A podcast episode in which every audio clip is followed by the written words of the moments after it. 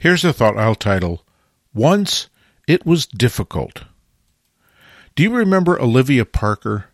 Boy, I do. She was a big figure in my early days in photography because she published a book. I've forgotten the title now, but it was exquisitely split toned gelatin silver images. And I'd never seen split toning before. And her images inspired me to explore the incredible complexities of split toning, which I never did fully master. It was so difficult and so exacting, but I loved the look. And then I remember I once attended a week long workshop to learn Jay Dusard's ferrocyanide bleaching technique, which did some marvelous things to highlight details in gelatin silver photographs. And it was almost impossible to achieve that look without knowing how to do ferrocyanide bleaching.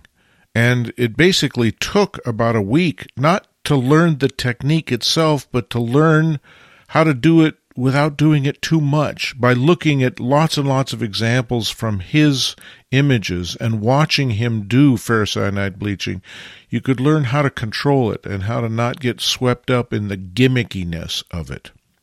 And I don't even want to remember the hours I spent trying to master the concepts of Minor White's Little Yellow Zone System book. It was maybe the classic example of how to take something that was fairly simple now that I look back on it and make it as complex as possible by using as much convoluted language and weird analogies as you could think of. It was very Zen like. It was more like the zone system as koan. But that was Minor White. Well, and of course, all those kinds of things split toning, the highlight brightening, which is easy to do digitally but took the complex ferrocyanide bleaching techniques to master in the analog darkroom. There's so many things like that that are now just a click away that don't require any dexterity of handling materials and processes. They're all now a plug-in or a preset or a mouse button away from perfection. What does that mean for photography? What does it mean that the images that we used to sweat bullets over 50 years ago have now been simplified to a few mouse clicks so that anybody can be a talented photographic artist? Well, the first thing it means is isn't that great for everybody who wants to be a talented photographic artist? But I think in the context of the wider culture of art, it sort of proves the insult that's been hurled at photography for so long that it's not really an art medium like painting or singing or sculpture or dance. Those are things that require effort, and there's no shortcut.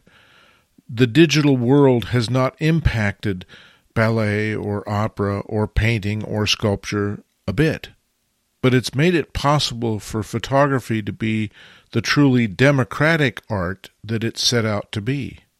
I'm not sure I can see where all of that leads. I'm not sure I see that it has much impact on those of us who choose to use photography as a means to make personally creative and expressive artwork.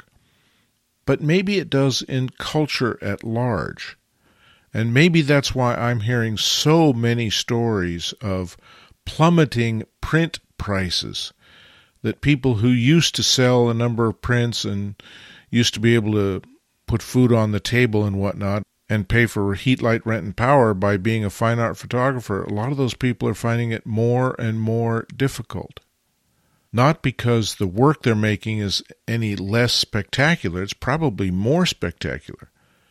But maybe it's because that's not the way the public is perceiving photography. They're seeing it as a mechanical, software driven medium that runs the risk of being less and less considered a valid art medium.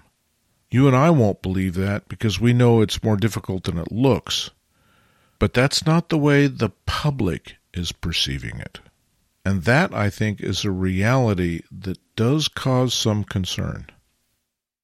Copyright 2023 Lenswork Publishing.